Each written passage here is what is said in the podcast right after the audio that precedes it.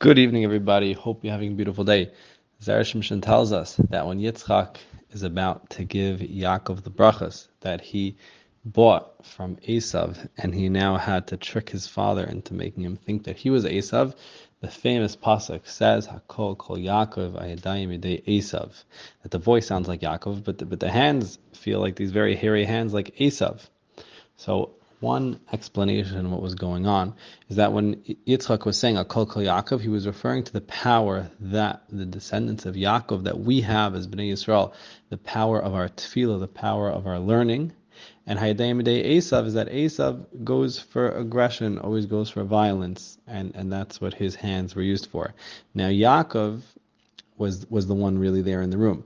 So Yitzchak saw both of these attributes. He saw that there was the kol and there was the yadayim. Now, how does Yaakov get the yadayim de Esav?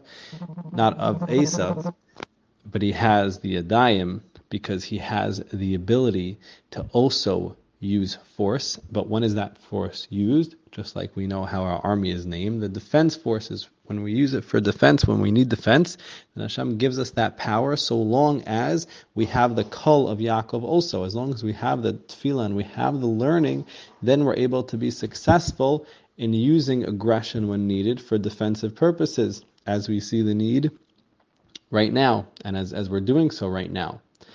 So now the question is, if ya, if Yitzchak saw that both attributes could only be in Yaakov, it couldn't be in Esav because the, the hand Esav, so so he, he he can't take Yaakov's ability. Yaakov can take his ability of of being able to use aggression when needed, but it can't go the other way around. Esav cannot take the kol of Yaakov. So Yitzchak should have realized that it was Yaakov standing before him.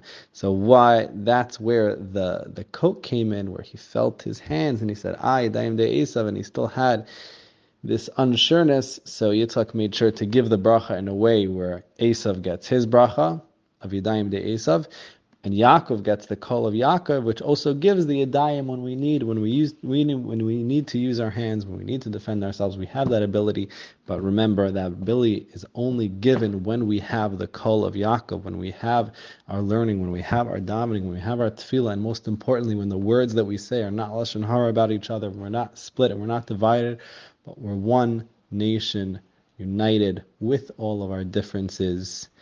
Like I just heard today that we might be the smallest nation, but we're the largest family, and every family has unique characters, and we all just need to embrace each other. And when we act as one, we have our davening, we have our learning, and we have our army, then together we can all succeed. Now Hashem should take us out of this gullus. Everyone should have all the brachas from